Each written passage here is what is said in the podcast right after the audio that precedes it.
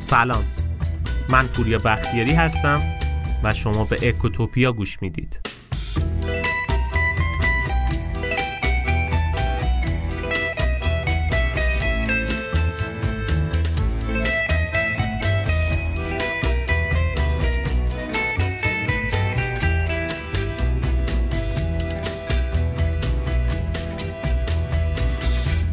ژاپنیا یه فرهنگ خیلی جالب و عجیبی دارن. به نام کینسوگی توی فلسفه کینسوگی وقتی ظرفی میشکنه اونو دور نمیندازن. ژاپنیا بر اساس یه باور و هنر باستانی که از اجدادشون به ارث بردن شکستگی ها رو به شیوه خاصی مرمت می‌کنن. قطعات شکسته رو با پودر طلا به هم میچسبونن تا اون جسم شکسته شده حالا ارزشش بیشتر از قبل بشه و زیباتر هم بشه. چرا شکستگی رو با طلا پر می‌کنن؟ چون ژاپنیا معتقدن بعد از شکست نه تنها دوچار کاستی و ضعف نمیشین بلکه بسیار هم ارزشمندتر میشین و میدرخشین. شکست ها نتایج خیلی ارزشمندی دارن که افراد موفق کوله باری از اونا رو با خودشون حمل کردن. نکته اینجاست که دنیا همه رو میشکنه. اما یه سری از آدما بعد از شکست از همون جایی که شکست خوردن قوی میشن. ژاپنی ها ظرف شکسته رو با طلا پر می‌کنن تا این رو بگن که به جای تلاش برای بازگردوندن یه جسم شکسته به حالت اولش اونو به یه گنجینه ارزشمند تبدیل کنید. توی این فلسفه نه تنها شکستگی رو پنهان نمی کنین بلکه با استفاده از درخشش طلا توجه رو به اون خطوط شکسته بیشتر جلب می‌کنیم ترک های طلایی توی جسم شکسته یادآور خاطره و تجربه است.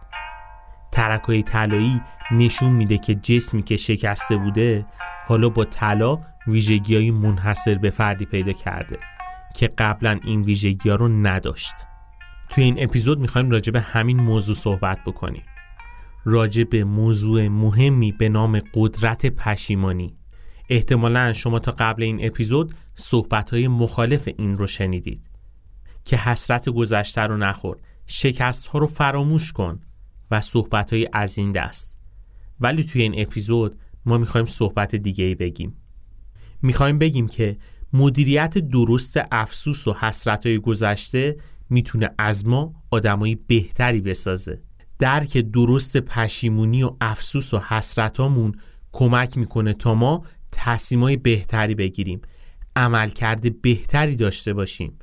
علاوه بر اینکه زندگیمون هم معنای بهتری پیدا می‌کنه. مشکل اصلی اینجاست که مدیریت درست این پشیمونی ها رو بلد نیستیم. یعنی زمانی که یه حسرت، افسوس، پشیمونی سرکوب و خفه میشه ما رو عقب نگه میداره.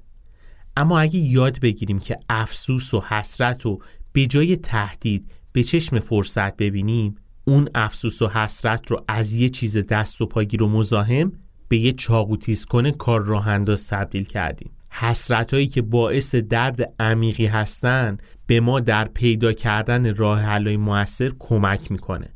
منبع این اپیزودمون هم کتاب قدرت پشیمانی اثر آقای دنیل پینک هست که خوشبختانه این کتاب رو نشرمون به فارسی ترجمه کرده تحت عنوان قدرت پشیمانی. یه نکته رو بگم قبل از شروع داستان. این اپیزود خلاصه این کتاب نیست. یه سری از نکات کاربردی و مهم این کتابه که ما سعی کردیم به شما بگیم تا اولا با قدرت پشیمونی و اهمیتی که این موضوع داره آشنا بشین. دوما ترغیب بشید که برید اصل کتاب رو بخونید. پس توجه داشته باشید که گوش کردن به این اپیزود جایگزین خوندن کتاب نیست. پس بریم ببینیم این کتاب چی میگه و اصلا چرا باید ما اهمیت بدیم به پشیمونی و حسرت و شکسته گذشتمون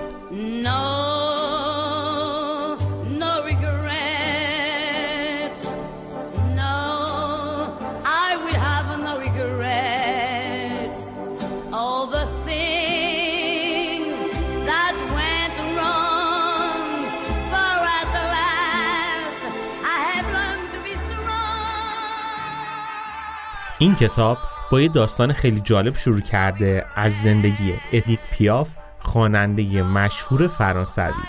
این خواننده توی یکی از آهنگاش میگه که من افسوس هیچ چیزی رو نمی‌خورم و این صحبت خیلی جذاب و جنجالی شده و افراد خیلی مختلفی هم حتی این جمله روی بدن خودشون تتو می‌کنن. پیاف ادعا می‌کنه که من هیچ افسوسی توی زندگیم ندارم. ولی خب توی این کتاب اومده زندگی پیاف رو بررسی کرده. دیده که توی این حدود 50 سال زندگی که ایشون داشته اتفاقهای ناراحت کننده و مصیبتهای زیادی توی زندگیش بوده. مثلا توی 17 سالگی بچه دار میشه ولی خب خیلی هم مسئولیت پذیر نبوده و بچه رو رها می‌کنه و به دوروبریای خودش بچه رو میسپاره. اون بچه توی سه سالگی فوت میشه. یه سوال مهمی که مطرح میشه اینه که یعنی واقعا پیاف به اندازه سر سوزنی از این اتفاق متاسف نشده؟ یا مثلا اومدن زندگیش رو بیشتر بررسی کردن. دیدن که توی یه دوره از زندگی اعتیاد به الکل داشته. توی یه دوره دیگه به مورفین اعتیاد پیدا می‌کنه. و خب این اعتیاد تبعات خیلی بدی براش توی زندگی داشته. آیا واقعا ادیت پیاف که میگه من افسوس هیچ چیز رو نمی‌خورم از این اتفاقات پشیمون نیست؟ نکته اینجاست که از همه این اتفاقات پشیمونی خاص خودش رو داره. ولی صرفا تظاهر می‌کنه به این که من افسوس هیچ چیزی رو نمی‌خورم. توی این کتاب آقای دنیل پینک همه تلاشش رو کرده که از حس پشیمونی و افسوس دفاع بکنه و این نکته رو به ما بگه که اگه ما قدرت پشیمونی و افسوس رو درک بکنیم و باهاش کنار بیایم نخواهیم حسبش بکنیم نبینیمش می‌تونه چقدر به کیفیت تصمیم گیری ما و کیفیت زندگی ما کمک بکنه. آقای پینک معتقده که افسوس باعث میشه ما انسانای بهتری بشیم. توی ادبیات مدیریت اعتقاد دارن که افسوس از طریق مقایسه خلق میشه. مقایسه بین نتیجه محقق شده و نتیجه ای که اگه گزینه دیگه رو انتخاب می‌کردیم به دست میومد واقعا این افسوس و پشیمونی اینقدر نقش ضروری و مهمی توی توسعه و عمل کرده ما داره که نبودش توی بزرگسالی مشکلای خیلی جدی برای ما به وجود میاره. قبل از اینکه بخوایم وارد اصل داستان بشیم آقای پینک توی این کتاب راجع به یه چیز خیلی جالب صحبت می‌کنه.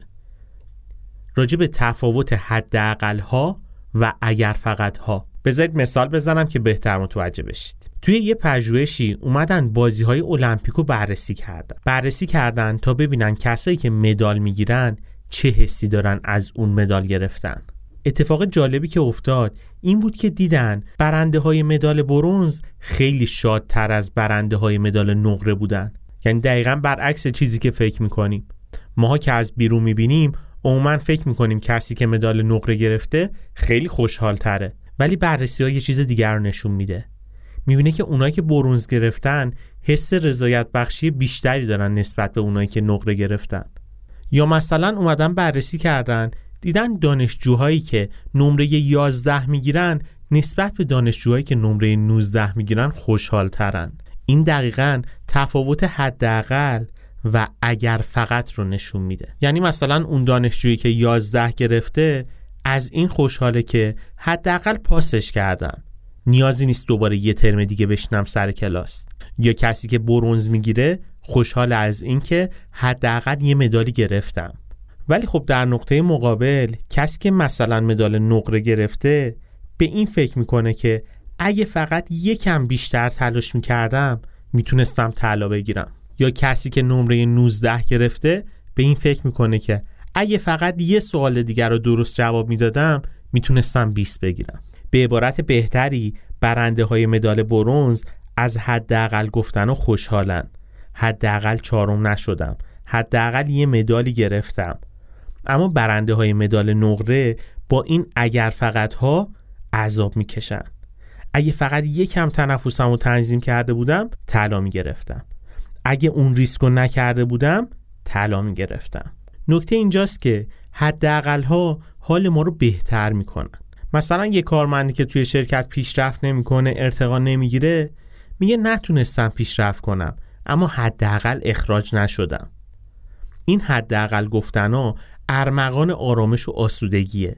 ولی خب در نقطه مقابل این اگر فقط هایی که میگیم حال ما رو خراب می‌کنه. یعنی لذت نایب قهرمانی رو به طور کامل از بین می‌بره. پس اینطوری به نظر می‌رسه که حداقل ها رو به این اگر فقط ها ترجیح میدیم. البته باید قبول بکنیم که خواه ناخواه ذات ما آدما این مدلیه که در پی لذت و فراری از درد و رنج. اما خب حقیقت زندگی این مدلی نیست. کاملا متفاوته و چیزی که باید بهش توجه داشته باشیم اینه که تفکراتی که به حداقل ها منجر میشه هرچند که شادی و رضایت برای ما به وجود میاره اما خیلی به بهبود عمل کرده ما کمک نمی‌کنه. در نقطه مقابل این اگر فقط ها حال ما رو الان بد می‌کنه اما نکته مهم اینه که می‌تونه تضمین کننده بهبود زندگی ما باشه این صحبت دقیقا برخلاف صحبت رویا فروش است. توی رویا فروشی و انگیزشی مفرد سعی می‌کنن این مدلی به ما تلقین کنن که از اون چیزی که داری لذت ببر اصلا دیگه پشیمون هم نباش. خوشحال باش سوم شدی. ولی اگه ما قدرت پشیمونی رو درک بکنیم و حس اون کسی که نایب قهرمان شده رو حس بکنیم این اگر فقط ها باعث میشه ما سری های بعدی تلاش بکنیم که بتونیم پیشرفت های بزرگتری داشته باشیم. به نظرم مقدمه کافیه. از اینجا به بعد بریم ببینیم که این قدرت پشیمانی دقیقا چه منفعتهایی برای ما داره. چه مدلی می‌تونیم توی زندگیمون ازش استفاده بکنیم.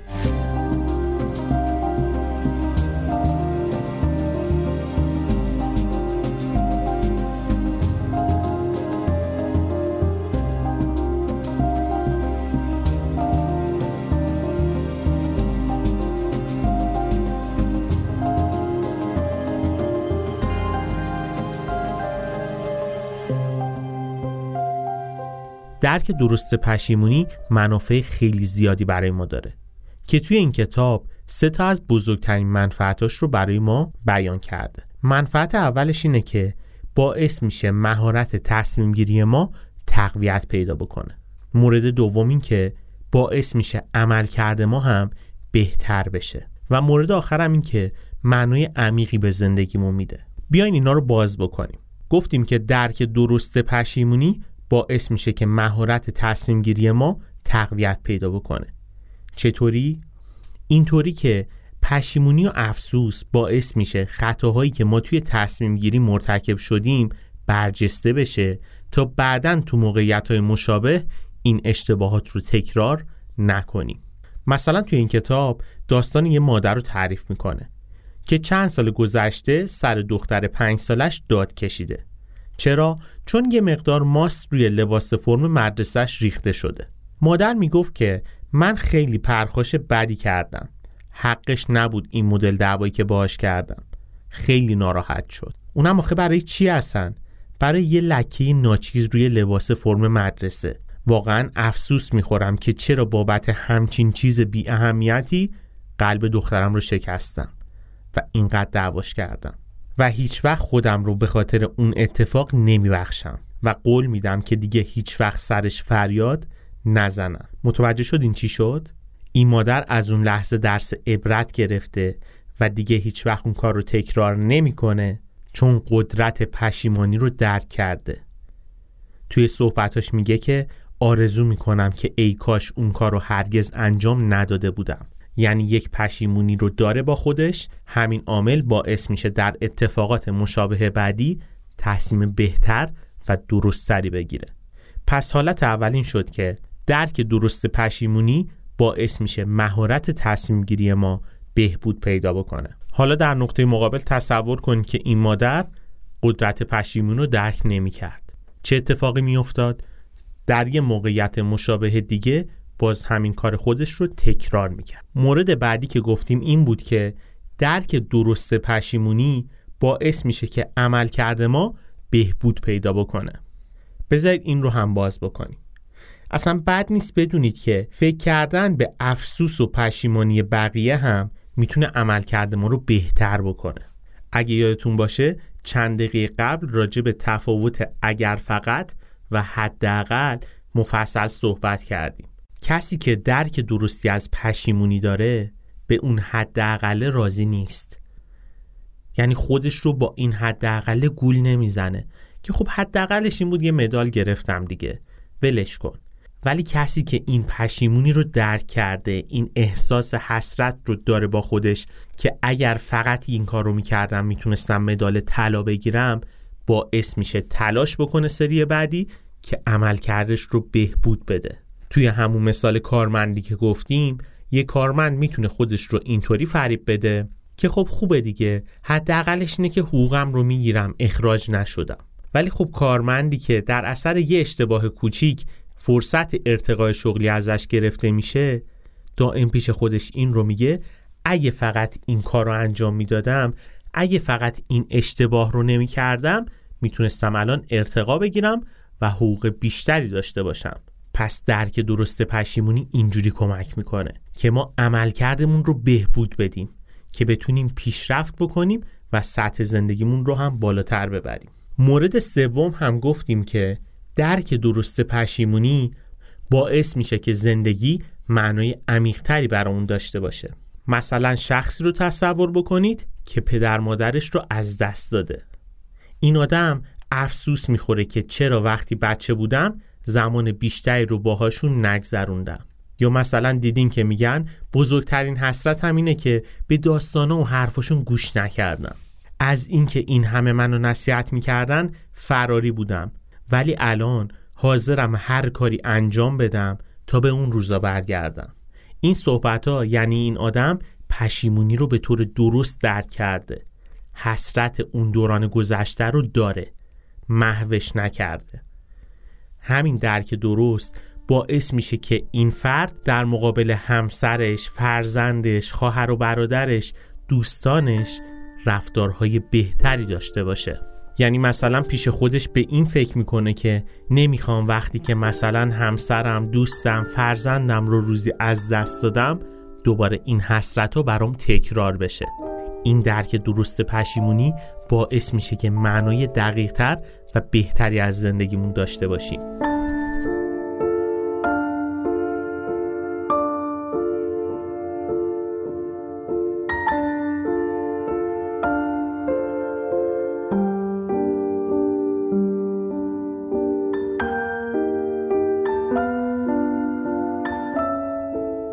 حسرت و پشیمونی آدما دامنه وسیع از حوزه های مختلف و دربر می‌گیره. اصلا محدود به یه حوزه خاص نیست. آدما حسرت خیلی چیزا رو می‌خورن. از روابط خانوادگیشون گرفته انتخابای عاشقانهشون موقعیت های شغلی مسیر تحصیلی و هزاران چیز دیگه. نکته جالب اینجاست که بیشترین حسرت و پشیمونی به فرصتهایی برمیگرده که برای همیشه از دست رفته. مثلا یه نفر خودشو خیلی پیرتر از اون می‌بینه که دوباره بتونه تحصیلات رو شروع بکنه.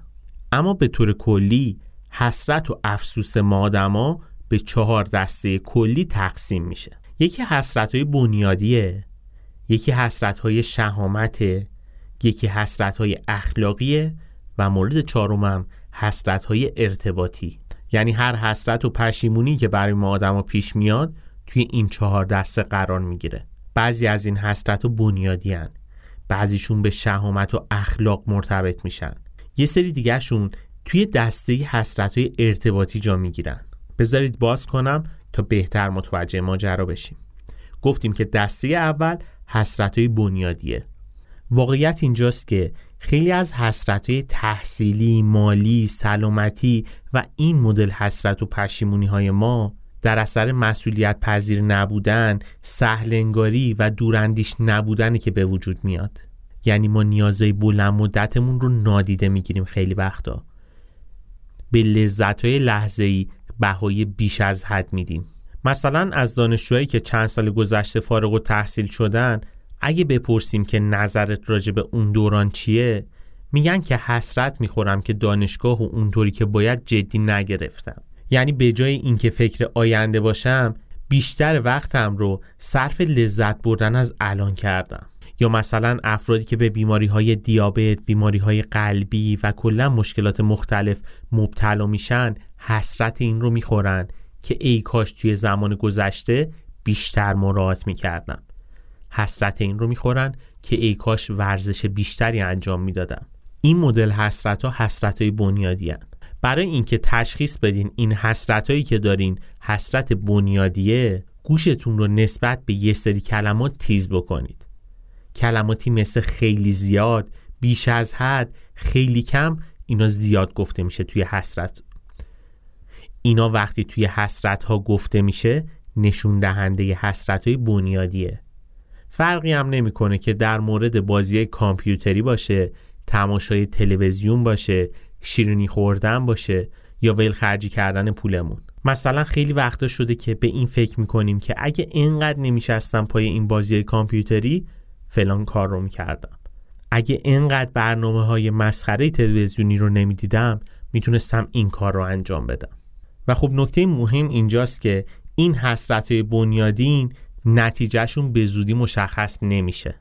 مثلا شما اگه توی رانندگی با یک نفر تصادف بکنید سریعا حسرت این رو می‌خورین که ای کاش درست رانندگی می‌کردم. ای کاش استراحت می‌کردم خوابم نمی‌برد. ولی خب این حسرت های بنیادین برمیگرده به دوران قبلتر و اثرش رو توی بلند مدت نشون میده. مورد بعدی حسرت های ناشی از شهامته. بذارید اینجا رو با یه داستان شروع بکنیم. توی یکی از بعد از زورای نوامبر سال 1981 جوون آمریکایی به نام بروس وجود داشت که مسافر قطاری بود که می‌خواست از فرانسه به سمت شمال حرکت بکنه. توی ایستگاه پاریس هم دختری سوار میشه و کنار بروس میشینه. این دو نفر خیلی زود صحبتشون گل می‌کنه. توی مسیر با هم بازی می‌کنن جدول حل می‌کنن و کلی گپ و گفت می‌زنن. خیلی طول نمی‌کشه که این دو نفر علاقه قلبی زیادی هم به هم پیدا می‌کنن. ولی خب نیمه شب که رسید وقتی قطار به ایستگاه بلژیک نزدیک شد دختر بلند شد و به اون پسر گفت که من دیگه باید پیاده بشم. پسر بهش گفت منم باهات میام.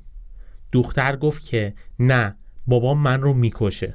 خلاصه این دو نفر تا راهروی قطار با همدیگه همراه شدن همدیگه رو بوسیدن و پسر هم با عجله اسم و آدرس خونش رو روی یه تیکه کاغذ نوشت و به دختر داد. دختر پیاده شد و درها هم بسته شد. بروس داستان ما چهل سال بعد از اون شب یه یادداشت جالب می نویسه میگه دیگه هیچ وقت ندیدمش. همیشه حسرت می‌خورم که کاش اون روز از قطار پیاده می شدم نکته داستان ما هم همینجاست. بعضی از حسرت و پشیمونی ها ناشی از نداشتن شهامته. توجه داشته باشین آدم شجاع کسی نیست که احساس ترس نمی‌کنه. کسیه که به اون ترس غلبه می‌کنه. این چیزی بود که نلسون ماندلا می‌گفت. اصلا تفاوت این مدل حسرت ناشی از شهامت و اون حسرت های بنیادی همین جاست. گفتیم که حسرت و پشیمونی های بنیادی از نداشتن برنامه ریزی و سخت کوشی نکردن و تلاش نکردن به وجود میاد. ولی توی این مدل حسرت ها کاملا داستان متفاوته. این حسرت و پشیمونی ناشی از شهامت در اثر این اتفاق میفته که آدما می‌خوان توی منطقه امنشون باقی بمونن. شانسشون رو امتحان نمی‌کنن ریسک نمی‌کنن. یعنی بارها شده که این مدل جملات رو برای خودمون زیاد تکرار می‌کنیم. که اگه فقط اونجا ریسک کرده بودم فلان اتفاق میافتاد. حسرت این قسمت ها رو می‌خوریم. نکته ای رو که باید بهش توجه داشته باشیم اینه که آدما توی بلند مدت بیشتر بابت کارایی که انجام ندادن افسوس می‌خورن تا اون چیزی که انجام دادن. واقعا به نظر من جمله طلایی این کتاب همینه. بذارید یک بار دیگه بگیم. آدما توی بلند مدت بیشتر بابت کارایی که انجام ندادن افسوس می‌خورن تا اون چیزی که انجام دادن. و نکته مهمی هم که وجود داره آقای استوکر به ما میگه که ما از شکست درس می‌گیریم نه از موفقیت ها جدی اگه یه درک درستی از این شکست و افسوس و پشیمونیامون داشته باشیم خیلی بهتر می‌تونیم عمل بکنیم. هیچ آدمی وجود نداره که تموم زندگیش موفقیت های پشت سر هم داشته باشه. نکته مهم اینجاست که چیزی که آدم رو از هم تفکیک می‌کنه اینه که پشیمونیشون رو به طور درست درک می‌کنن یا نه. می‌خوان فراموشش کنن نادیده بگیرن صورت مسئله رو پاک کنن یا اینکه نه.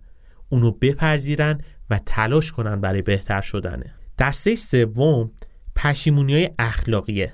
که البته این مدل پشیمونی ها نسبت به پشیمونی های قبلی که گفتیم خیلی کمتر اتفاق میفته ولی خب درد خیلی بیشتری دارن این مدل پشیمونی ها چون ما همیشه در معرض انتخابایی مثل وفاداری به گروه یا خیانت به اونا هستیم. احترام بذاریم یا سرپیچی کنیم. و نکته جالبی هم که وجود داره توی این قسمت اینه که معیارهای اخلاقی متفاوته و واقعا مفهوم اخلاق خیلی فراتر از فضائلی مثل انصاف و مراقبت از بقیه است.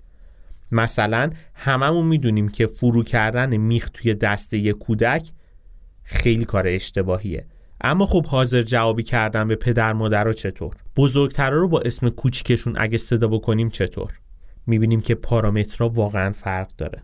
یعنی منظورمون اینه که نگرانی های اخلاقی آدما با همدیگه متفاوتن. که به طور کلی می‌تونیم اینا رو به پنج دسته تقسیم بکنیم. دسته اول مراقبته. یعنی اینکه محافظت بکنیم از بقیه در مقابل آسیب. که خب این یا به صورت فیزیکیه یعنی ما وقتی ببینیم یک نفر داره بهش آسیبی می‌رسه سعی کنیم ازش مراقبت بکنیم یا اینکه نه به صورت صحبته. یک نفر داره توی یک جمع تحقیر میشه بهش توهین میشه سعی بکنیم که از اون آدم مراقبت کنیم. مورد دیگه انصافه. مثلا توی این کتاب داستان یه زن پنجاه ساله رو تعریف می‌کنه که میگه من یه رابطه مخفیانه داشتم و بدترین خطایی بود که توی عمرم مرتکب شدم. حالا باید تمام عمرم رو با این حسی که چه همسر افتضایی بودم سر کنم. یعنی به جای اینکه صادق باشم و رک و بهش بگم که چقدر از زندگی مشترکمون ناراضیم تصمیم گرفتم همچین کار احمقانه ای رو انجام بدم. فکر نمی کنم هیچ وقت بتونم خودم رو ببخشم. مورد سوم وفاداری به گروهه. واقعا خیلی وقتا وفادار نبودن به اون گروهی که داخلش هستیم حس پشیمونی زیادی برای ما به وجود بیاد. مورد چهارم اقتدار و احترامه. خیلی وقتا پشیمونی و حسرتی که داریم از بیحرمتی به بزرگترها به وجود میاد. یا چیزهایی که ارزش هستن توی جامعه های مختلف. خیلی وقتا یک هنجار رو زیر پا می‌ذاریم یک کار اشتباهی انجام میدیم و به خاطر این کار مدتها حسرت و پشیمونی با ما همراهه. و دسته پنجمم تقدس یا پاکیه. مثل چی؟ سخت جنین. خیلی آدمایی که سخت جنین انجام میدن تا آخر عمرشون یه حسرت و پشیمونی با خودشون به همراه دارن. این پنج دسته کلی بود که گفتیم. نکته مهم اینجاست که هرچند که اینها خیلی کم و محدود اتفاق میفته ولی موندگاری خیلی زیادی داره و تا مدت ها ذهن ما رو به خودش درگیر می‌کنه. دسته چهارم حسرت و پشیمونی ارتباطیه. خیلی وقتا میشه که ما از ارتباط با آدم ها پشیمون میشیم. چه ارتباط گرفتن چه ارتباط نگرفتن. مثلا بارها میشه که پشیمونیم چرا من با فلانی رفتم شراکت کردم. شراکت با این آدم ضرر مالی آبرویی و خیلی اتفاقای بد دیگه برای من به همراه داشت. یا نقطه مقابل برعکسش. خیلی وقتا حسرت و پشیمونی برای ما اینطوری اتفاق میفته که ای کاش با فلانی ارتباط می‌گرفتم. یا مثلا خیلی وقتا میشه که ما با یک آدم ارتباط داریم و بهش خیانت می‌کنیم. حالا صرفا منظورمون ارتباط عاطفی نیست. البته اونم هستا. ولی در نظر بگیرید توی روابط کاری توی شرکتی هستید به شریک کاری خودتون خیانت می‌کنید. و این حسرتیه که تا مدت ها با شما همراه میمونه.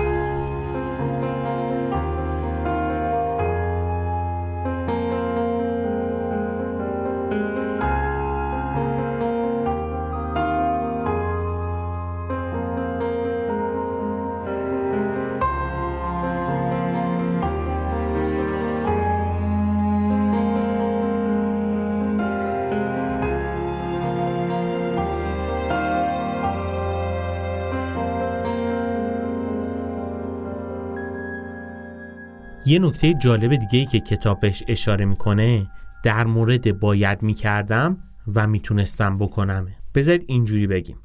شما هر باری که توی آینه به خودتون نگاه می‌کنین یه نفر رو می‌بینید. اما اگه یکم دقیق تر بهش نگاه بکنین ممکنه متوجه سه نفر بشید. همه ما یه خود واقعی داریم یه خود ایدئال و یک خود بایدی. خود واقعی درک ما از تموم ویژگیهایی که در حال حاضر داریم. خود ایدئالمون همون خودیه که معتقدیم می‌تونستیم باشیم. خود بایدی هم بیانگر احساس اجبار ما برای دستیابی به اون صفت و ویژگی های خاصیه که مد نظر داریم. اون چیزی که به اهداف ما جهت میده فاصله و تفاوت بین این سه تا خوده. تفاوت بین خود واقعی و خود ایدئال ما رو افسرده می‌کنه. مثلا اگه خود ایدئالمون یه آدم سالم و خوشندام باشه ولی خود واقعیمون یه آدم منفعل و چاق باشه احتمالا شکاف بین این دوتا باعث میشه که ما به ورزش کردن وادار بشیم. ولی خب تفاوت بین خود واقعیمون و خود بایدی ما رو به هم میریزه. و نکته مهم اینجاست که ناکامی در تحقق اون خود ایدالمون نسبت به ناکامی در تحقق اون خود بایدیمون افسوس بیشتری برامون به همراه داره. یا به عبارت بهتری می‌تونستم باشما از باید باشما خیلی گزنده ترن. نکته مهم اینجاست که افسوسی که از می‌تونستم انجام بدم ها برای آدم اتفاق میفته خیلی بیشتر از افسوس باید باشماه اصلا همین عامله که باعث میشه شدت حسرت کارایی نکردمون نسبت به حسرت کارایی که انجام دادیم خیلی بیشتر بولد بشه. البته که عامل سنم خیلی مهمه. با بیشتر شدن سن طبیعتا فرصت ها هم کمتر میشه و حسرت و افسوس کارایی نکرده بیشتر سراغ آدم میاد. اما خب ما با حسرت و افسوسامون چیکار کنیم؟ چطور می‌تونیم اونا رو به خدمت بگیریم تا تبدیل به یه آدم بهتر بشیم و راضی تر باشیم از زندگیمون؟ هدف اولیه‌مون باید تغییر دادن وضعیت فعلی به وضعیت بهتر باشه. البته که این کار همیشه شدنی نیست. اما دو تا راه برای حرکت به سمت اون وجود داره. یکی جبران مافاته دوم اجرای ترفند حداقله. جبران مافات یعنی با جبران اون چیزی که انجام دادیم وضعیت فعلی خودمون رو بهبود بدیم. توجه داشته باشید که جبران به معنی از بین بردن نیست. مثلا کسی که خالکوبی داره می‌خواد این خالکوبیش رو پاک بکنه چندین جلسه میره پیش دکتر ولی خالکوبی کم رنگ تر میشه. ردش باقی میمونه ولی از بین نمیره. اصلا برای مواجهه با حسرت های کارهایی که انجام دادیم بیاین از خودتون یه سری سوال بپرسید.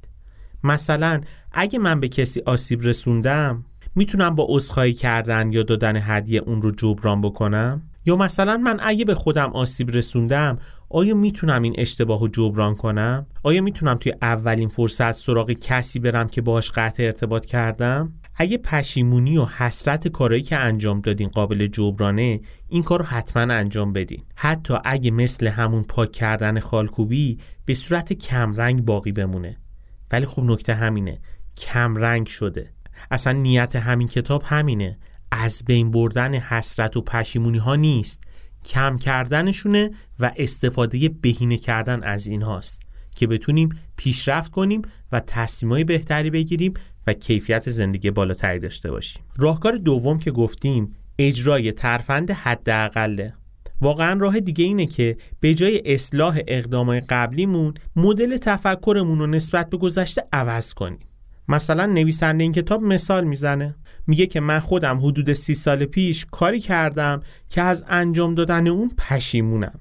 بعد از اینکه دبیرستانم تموم شد دانشکده حقوق رو انتخاب کردم. درسته فاجعه به بار نیومد اما خب تصمیمم هم تصمیم درستی نبود. اگه اون دوران یکم عاقلانه تر تصمیم می‌گرفتم می‌تونستم اون سالا رو وقف کارهای مفیدتر بکنم تا سرعت رشد و پیشرفتم بیشتر بشه. اما خب نکته اینجاست که من توی همون دانشکده حقوق بود که با همسرم آشنا شدم. زنی که آشنایی با اون بهترین اتفاق زندگی محسوب میشه. نمی‌تونم حسرت و پشیمونی اون تصمیم از بین ببرم. اما می‌تونم برای التیام بخشیدن به اون پشیمونی از سرفند حداقل استفاده بکنم یعنی خیلی وقتا میشه برای این مدل پشیمونی ها از همون اگر فقطی که اول کار گفتیم به سمت حداقل کوچ بکنیم. توی این موارد خیلی اشکالی نداره. این چیزیه که ما تو ادبیات خودمون هم داریم. معمولا یه اتفاق بعدی که توی گذشته افتاده برای اینکه ما التیام بدیم به خودمون میگیم که بازم جای شکرش باقیه که اتفاق بدتری نیفتاده. مثلا کسی که خالکوبی کرده و می‌خواد خالکوبیش رو پاک بکنه و خود این کلمه بازم جای شکرش باقیه خودش یه التیام خیلی خوبی میده و باعث میشه که ما کمتر درد بکشیم. بازم تکرار می‌کنم. این حرف الانمون متناقض و متضاد با قسمت قبلی که گفتیم نیست. نمی‌خوایم فراموش بکنیم صورت مسئله رو پاک بکنیم نه. برای یه سری مسائل که دیگه هیچ راه جبرانی نیست به خاطر اینکه درد و حسرت و پشیمونی کمتری بکشیم می‌تونیم از این موارد از این تکنیک ها استفاده بکنیم.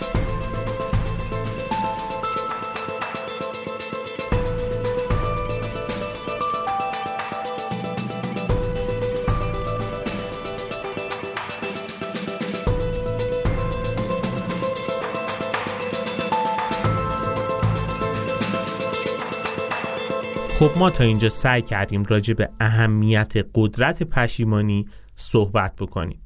اینکه بگیم نباید این پشیمونی رو محوش بکنیم. یعنی تلاش نکنیم که این رو نادیده بگیریم. بیایم ازش استفاده بکنیم درکش بکنیم تا بتونیم تصمیم های منطقی و بهتری بگیریم. درک درست پشیمونی باعث میشه که کیفیت زندگی ما هم بهتر بشه. اما خب از اینجا به بعد تا آخر اپیزود سعی می‌کنیم یه سری راهکارهایی که توی این کتاب اشاره کرده رو بیان بکنیم که چطور می‌تونیم از این قدرت پشیمونی بهینه تر و بهتر استفاده بکنیم و درک بهتری ازش داشته باشیم. نکته رو که باید بهش توجه داشته باشیم اینه که واکنش مناسب به افسوس ها، پشیمونی ها، حسرت ها باید در راستای بهتر شدن آینده باشه. واقعا اگه قصدمون از نگاه به گذشته حرکت به جلو باشه این حسرت و پشیمونیا به یه سوخت مناسب برای انجام این کار تبدیل میشن. حسرت و پشیمونیا می‌تونن ما رو به سمت انتخابای هوشمندانه تر عملکرد بهتر و معنای بهتر زندگی حل بدن. یه راهکاری که این کتاب گفته پیروی از یک فرایند سه مرحله ایه که الان به طور کامل توضیح میدیم. مرحله اول خودافشاییه. در مواجهه با انواع افسوس و حسرت و پشیمونی قدم اول افشا کردن اونه. این خودافشایی می‌تونه بار ما رو سبکتر بکنه. که این کتاب توصیه می‌کنه برای شروع یکی از این مواردی که میگیم رو امتحان کنید. یکی این که سه روز متوالی هر روز به مدت یک روب هر چیزی که در مورد حسرت و افسوس و پشیمونی به ذهنتون می‌رسه رو بنویسید. مورد دیگه این که سه روز متوالی هر روز به مدت یک روب هر چیزی که در مورد افسوس و حسرت و پشیمونی به ذهنتون می‌رسه رو بگید و صداتون رو ضبط کنید. و مورد سوم این که در مورد این حسرت و افسوس و پشیمونیاتون با یه نفر دیگه به صورت تلفنی یا حضوری صحبت کنید و توی این صحبتتون اطلاعات کافی راجع به اون چیزی که اتفاق افتاده رو توی صحبتتون بگنجونید. اما باید توجه داشته باشین که برای این کار باید یک بازه زمانی مشخص مثلا حدود نیم ساعت در نظر بگیرید و بیشتر از اون این کار رو انجام ندین. چرا؟ چون دائما توی دام تکرار و ماتم گرفتن و غرق شدن توی این افکار میافتید. پس قدم اول شد خودافشایی که گفتیم با نوشتن، صحبت کردن، ضبط صدا و بیان این پشیمونی برای یک نفر دیگه میشه این خودافشایی رو انجام داد. گام بعدی چیه؟ گام بعدی عادی سازی و خونسا کردنشونه. وقتی که ما توی موقعیت شکست یا ضعف قرار می‌گیریم برخوردمون با خودمون خیلی بیرحمانه تر از برخوردیه که تو موقعیت مشابه با بقیه داریم این روی کرد فوق مخربه به جای اینکه خودمون رو تحقیر کنیم و سرکوف بزنیم توی موقع های شکست و سرخوردگی کار بهتر اینه که خودمون رو با همون گرما و درکی که پذیرای دیگران هستیم خودمون رو توی آغوش بگیریم. این چیزیه که بهش میگیم خودشفقتی. خودشفقتی به این معناه که به جای قضاوت های سختگیرانه رفتار مهربونی با خودمون داشته باشیم. با این کار قبول می‌کنیم که بینقص بودن، اشتباه کردن و مواجهه با مشکلات زندگی تجربه مشترک بشریه. این خودشفقتی ما رو ترغیب می‌کنه که به جای سرکوب یا بزرگ نمایی اون عواطف و احساسات منفیمون میانه روی رو در پیش بگیریم. پس گام اول شد خودافشایی گام دوم شد خودشفقتی که این خودشفقتی باعث عادی سازی و خونسا کردن اون حسای منفیمون میشه. اما گام سوم چیه؟ فاصله گرفتن از خودمونه. توی قدم اول با خودافشایی از سنگینی بار افسوس کم شد. توی قدم دوم با اون خودشفقتی که گفتیم حسرت و پشیمونی و افسوس در قالب یک نقص بشری ترسیم میشه. حالا نوبت گام سومه یعنی فاصله گرفتن از خودمون. این فاصله گیری به ما کمک می‌کنه تا افسوسمون رو بدون شرم و نفرت بررسی بکنیم و از دل اون راه روشنی برای آیندهمون پیدا بکنیم که به سه روش میشه از این افسوس ها فاصله گرفت و جدا شد. یکی فاصله گیری مکانیه. شاید شما هم بارها به این مورد برخورد کرده باشین که توی حل مشکلات بقیه خیلی بهتر عمل کردین نسبت به حل مشکلات شخصی خودتون. دلیلش چیه؟ دلیلش اینه که شما کمتر از خود اونا گرفتار جزئیات مشکلشون هستید. شما می‌تونید تصویر کامل و جامعی از ماجرا ببینید که خود اون شخص نمی‌تونه به این دقت ببینه. پس برای فاصله گرفتن از خودتون یه روش اینه که از یه زاویه دیگه به ماجرا نگاه بکنیم. روش دوم فاصله گیری زمانیه. تحقیقات مختلف نشون داده که اگه مردم رو ترغیب بکنیم به تصور کردن خودشون توی یه موقعیت بد اونم توی ده سال آینده کمک خیلی جدی به کم شدن استرس و بهبود توانایی حل مسئله می‌کنه. اما وقتی از آدم رو بخوایم که خودشون رو توی یه موقعیت بد توی یه هفته آینده تصور کنن خیلی تغییر جدی توی اونا احساس نمیشه. پس از این فاصله زمانی کمک بگیرین چون خود این یه مولد پشیمونیه. با فاصله گیری زمانی به تحلیل مناسب تری از حسرت های الانتون می‌رسید و براش راهکار پیدا می‌کنید. راهکار سوم فاصله گیری زبانیه. تغییرات جزئی در استفاده از اینکه خودمون رو چجور خطاب بکنیم واقعا تاثیر خیلی جدی دارن. به طور کلی این کتاب این رو میگه که برای اینکه بهتر بتونید بهره بگیرین از فاصله گیری از خودتون یکی از این مواردی که میگیم رو امتحان بکنید. یکی اینکه تصور کنید که صمیمیترین دوستتون در حال مقابله با همون حسرت و پشیمونیه که شما هم درگیرشین. اون عبرت و درسی که اون حسرت و پشیمونی به دوستتون میده چیه؟ حالا به عنوان گام بعدی چه پیشنهادایی به اون دوستتون می‌دید خودتون؟ به این موارد فکر کنید. همین توصیه ها رو سعی کنید روی خودتونم پیاده بکنید. این ایده واقعا کمک می‌کنه. راهکار بعدی اینه که تصور کنید شما یه متخصص بیطرف هستین. مثلا تصور کنید که شما اصلا دکترای افسوس شناسی دارید و می‌خواین که این افسوس و حسرت خودتون رو تحلیل و بررسی کنید. تشخیصتون چیه؟ خودتون رو توی این حالت تجسم کنید و برای خودتون یه نسخه تجویزی بنویسید. راهکار دیگه اینه که اگه حسرت و افسوس شما درباره کسب و کارتونه به روش مدیرعامل شرکت اینتل عمل کنید. مدیرعامل اینتل چیکار می‌کنه؟ از خودش می‌پرسه که اگه فرد و برکنارم کنن جانشینم چه کارایی رو انجام میده؟ جواب به این سوال خودش راهکارهای خیلی زیادی رو جلوی پامون می‌ذاره.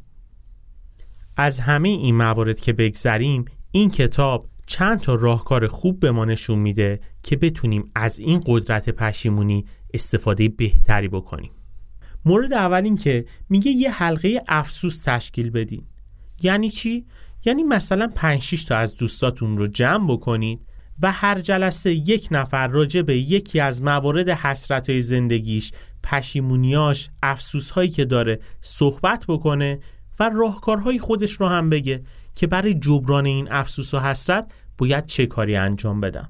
حالا جلسه بعدی بقیه افرادی که وجود دارن باید از اون نفری که راجع به حسرتش صحبت کرده و راهکارهایی که گفته بپرسن که تا چه حد برای جبران این حسرت ها تلاش کردی. یعنی اون آدم باید پاسخگو باشه. و هر دفعه یک نفر این کار رو انجام بده. راهکار دومی که ارائه می‌کنه اینه که یه رزومه ای از شکستاتون درست بکنید. رزومه ای که شامل جز به جز زمین خوردنا و اشتباه های شما باشه. این درست کردن رزومه شکست یک مدلی از مواجهه با افسوس و حسرتامونه سعی کنیم بدون احساس سرخوردگی در مقابل این اشتباه ها ازشون درس بگیریم. راهکار سوم چیه؟ راهکار سوم اینه که درباره خودشفقتی مطالعه کنید. درک درست خودشفقتی ما را متقاعد می‌کنه که سرکوف زدن به خودمون فایده خیلی خاصی نداره. خودشفقتی باعث میشه مشکلات شخصیمونم کارهای عادی و قابل حل جلوه داده بشه. راهکار چهارم اینه که تصمیم های سال نوتون رو با حسرت و افسوس و پشیمونی های سال گذشته جفت کنید. مثلا اگه حسرت ارتباط دوباره با یک دوست یه همکار فامیل قدیم رو می‌خورین یا اینکه اگه حسرت این رو می‌خورین که چرا کسب و کار خودتون رو شروع نکردین یا حسرت رفتارها و کارهای اشتباهتون رو دارین می‌خورین یه فهرست از تموم اینها تهیه بکنید و بر اساس این فهرستا تصمیمای سال جدیدتون رو بنویسید. این خیلی عامل کمک کننده ایه. مورد پنجم این که اهدافتون رو با ذهنیت یک سفر ببینید. اگه به اهدافمون برسیم دیگه بابت اونا افسوس و حسرتی نمی‌خوریم. اما اگه بعد از رسیدن به اون اهداف برای حفظ اون دستاوردامون دست از تلاش برداریم و عقب نشینی کنیم مثلا تمرینایی که کردیم به اون هدف برسیم رو از نظم بندازیم یا عادت کارهای خوبمون رو ترک بکنیم حسرت و افسوس خیلی زود برمیگرده. نمونه بارز این رو توی رژیم های لاغری زیاد می‌بینیم که مثلا یک نفر تلاش کرده وزنش رو کاهش داده. حالا دیگه برای تثبیت وزنش توی اون وزن دلخواه تلاشی نمی‌کنه و دوباره اضافه وزن پیدا می‌کنه حالا دوباره حسرت و پشیمونی بهش برمیگرده.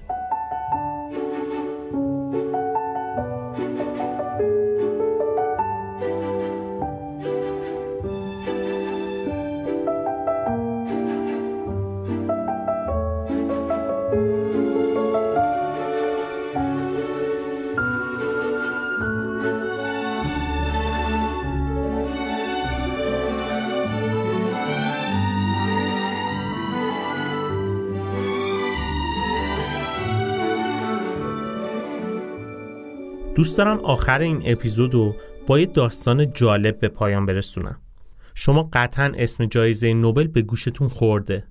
اما تا حالا به این فکر کردین فلسفه این جایزه نوبل چیه؟ اصلا پایه‌گذار این جایزه های نوبل چه کسی بوده؟ داستان خیلی جالبیه که دقیقا به همین درک درست قدرت پشیمونی مرتبط میشه. داستان چیه؟ آلفرد نوبل جزو معدود افرادی بود که قبل از مرگش شانس خوندن آگهی فوت خودش رو داشت.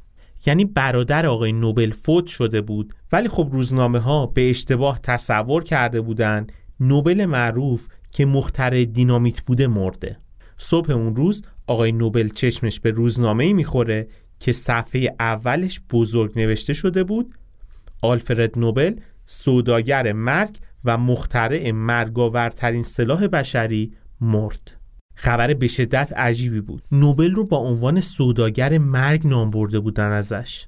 همین عامل نوبل رو خیلی به فکر فرو برد. آقای نوبل دانشمند سوئدی بود که به پنج تا زبون زنده دنیا تسلط داشت. یه شیمیدان نابغه بود که اختراعی خیلی زیادی انجام داده بود. اختراعی که کل دنیا رو تحت تاثیر قرار داده بود. از جمله اختراع مواد منفجره. و از همه مشهورتر اختراع دینامیت. نوبل با تأسیس کارخونه های دینامیت سازی تو سر سر دنیا به یکی از ثروتمندترین و برجسته ترین صنعتگرای اروپا تبدیل شده بود. اما توی اون آگهی فوتش نه تنها هیچ حرفی از نبوغ علمی و کارهای نوبل اوورده نشده بود بلکه صفتهای بد نوبل رو هم اوورده بودن و از میراث شرماورش یعنی همون دینامیت نام برده بودن. روزنامه ها نوشته بودن نوبل مردی حریص و ضد اخلاق بود که با فروختن ابزار هم نوکشی ثروت هنگفتی برای خودش به هم زده بود. هشت سال بعد از این داستان آلفرد نوبل از دنیا میره. وقتی که از دنیا میره وسیعت نامه غیر منتظره از خودش به جا می‌ذاره. 94 درصد ثروتش رو که رقم هنگفتی بود صرف بنیانگذاری جایزه‌ای به نام نوبل توی پنج تا زمینه پزشکی، شیمی، ادبیات، فیزیک و صلح انجام داد. این جایزه هر سال به کسایی اهدا میشه که بیشترین دستاورد و خیر و منفعت رو برای بشریت به ارمغان میارن. در واقع نوبل با دیدن اون آگهی فوت خودش نیم نگاهی به آیندهش انداخت و از اون چیزی که دید حسرت خیلی زیادی خورد. نوبل که این حسرت رو پیش بینی می‌کرد حالا رفتارش رو طوری تغییر داده بود که از وقوع همچین آینده جلوگیری بکنه. نوبل با این کار تونست اسمش رو از سوداگر مرگ به یکی از معتبرترین جایزه های دنیا تغییر بده. خیلی داستان جالبیه. وقتی که ما پیش بینی می‌کنیم که رفتار و اعمال نامناسب امروزمون توی آینده به احساس ناخوشایندی منجر میشه اون احساس منفی شبیه سازی شده می‌تونه اعمال و رفتار ما رو بهتر بکنه. پیش بینی افسوسای آینده روند تفکر ما رو کند می‌کنه و به ما مهلت میده که با جمعآوری اطلاعات بیشتر قبل از هر تصمیم و اقدامی روی موضوع خاصی تفکر کنیم. پیشبینی حسرت توی آینده وقتی مفیده که بخوایم روی حسرت کارایی نکردم و غلبه کنیم. پیشبینی افسوس کمکمون می‌کنه تا قضاوت بهتری داشته باشیم. مثلا وقتی از حرکت بعدیمون مطمئن نیستیم از خودمون بپرسیم که اگه الان این کار رو انجام ندم بعدا افسوسش رو می‌خورم یا نه؟ به جواب این سوال فکر بکنید چون می‌تونه وضعیت فعلیتون رو تغییر بده. مثال خیلی خوبی که از این مورد میشه زد رو آقای جف بزوس مالک و فاندر آمازون به ما میگه. وقتی که توی دهه 90 جف بزوس به رئیسش درباره استعفا از کار پردرآمد فعلیش میگه رئیسش ازش می‌خواد که سریع و هیجانی تصمیم نگیره. چند روز بیشتر به این تصمیمش فکر کنه. آقای بزوس توی مصاحبه سال 2001 راجع به این قضیه توضیح میده. میگه اون موقع دلم می‌خواست خودم رو به 80 سالگی پرتاب کنم و بگم خب حالا می‌خوام به زندگی گذشتم نگاه بکنم. می‌خوام افسوسای زندگیم رو به حداقل برسونم. خوب می‌دونستم که وقتی 80 ساله بشم از اینکه قبلا این ایده رو امتحان کردم حسرت نمی‌خورم. اگه شکست میخوردم پشیمون نمی‌شدم. اما می‌دونستم توی اون سن تنها چیزی که ممکنه باعث پشیمونیم بشه همین تلاش نکردن است. می‌دونستم اگه امتحانش نکنم این فکر هیچ وقت تا آخر عمر دست از سرم بر نمیداره. اینطوری بود که خیلی راحت اون کار رو ترک کردم و دنبال رویاهام رفتم. چه اتفاقی افتاد؟ آقای بزوس یک افسوس شهامت رو به درستی پیش بینی کرد. بعدش هم تلاش کرد تا با جلوگیری از اون توی آینده موتور محرک رفتار امروزش رو فعال بکنه. خلاصه این صحبت ها اینه که پیشبینی این افسوس ها می‌تونه سلامت ما رو بهبود بده و حتی به ما کمک بکنه تا بتونیم به رویاهامون برسیم و شاید مثل آقای بزوس میلیاردر بشیم. اپیزود امروزمون تمام شد. سعی کردیم توی این اپیزود شما رو با یک کتاب خیلی جذاب آشنا بکنیم با عنوان قدرت پشیمانی. هدفمون از معرفی این کتاب این بود که شما دیدگاه واقع بینانه تر و درستتری نسبت به پشیمانی و افسوس و حسرت داشته باشید. به جای اینکه بخواین صورت مسئله رو پاک بکنید بیاین از اون افسوس و پشیمانی در راستای اهداف درستتون استفاده بکنید. توی این اپیزود این نکته رو اشاره کردیم که درک درست قدرت پشیمانی باعث میشه که ما تصمیمای با کیفیت بهتری بگیریم عملکرد بهتری داشته باشیم و زندگیمون معنای بهتری پیدا بکنه. و به عنوان توصیه آخر به نظرم کاری که آقای بزوس انجام داد رو خود ما هم بیایم انجام بدیم. یعنی بیایم یه پرش داشته باشیم به 80 سالگیمون. و فکر کنیم اگه 80 سالمون باشه حسرت کدوم کارهای الانمون رو می‌خوریم؟ این خودش خیلی عامل مهمیه. کمک می‌کنه که ما تصمیمای بهتری الان بگیریم. اشکالی نداره اگه شکست بخوریم. اشکالی نداره اگه به این اهدافمون نرسیم. به این فکر کنید که وقتی 80 سالمون شده و احتمالا راندمان کاریمون پایین تره و نمی‌تونیم خیلی از کارهای الان رو انجام بدیم فرصت رو از دست دادیم حسرت این روزها رو نخوریم. همین الان هم که سنمون به 80 سال نرسیده به گذشته که نگاه می‌کنیم حسرت این رو می‌خوریم که ای کاش فلان کار رو می‌کردم. ای کاش این ریسک رو انجام می‌دادم. ای کاش این لذت از زندگی رو میبردم. پس اجازه ندیم که وقتی بزرگتر میشیم سنمون بالاتر میره این حسرت ها بیشتر بشه. امیدوارم که این اپیزود براتون مفید بوده باشه و بتونید با درک درست قدرت پشیمونی کیفیت زندگی بهتری داشته باشید.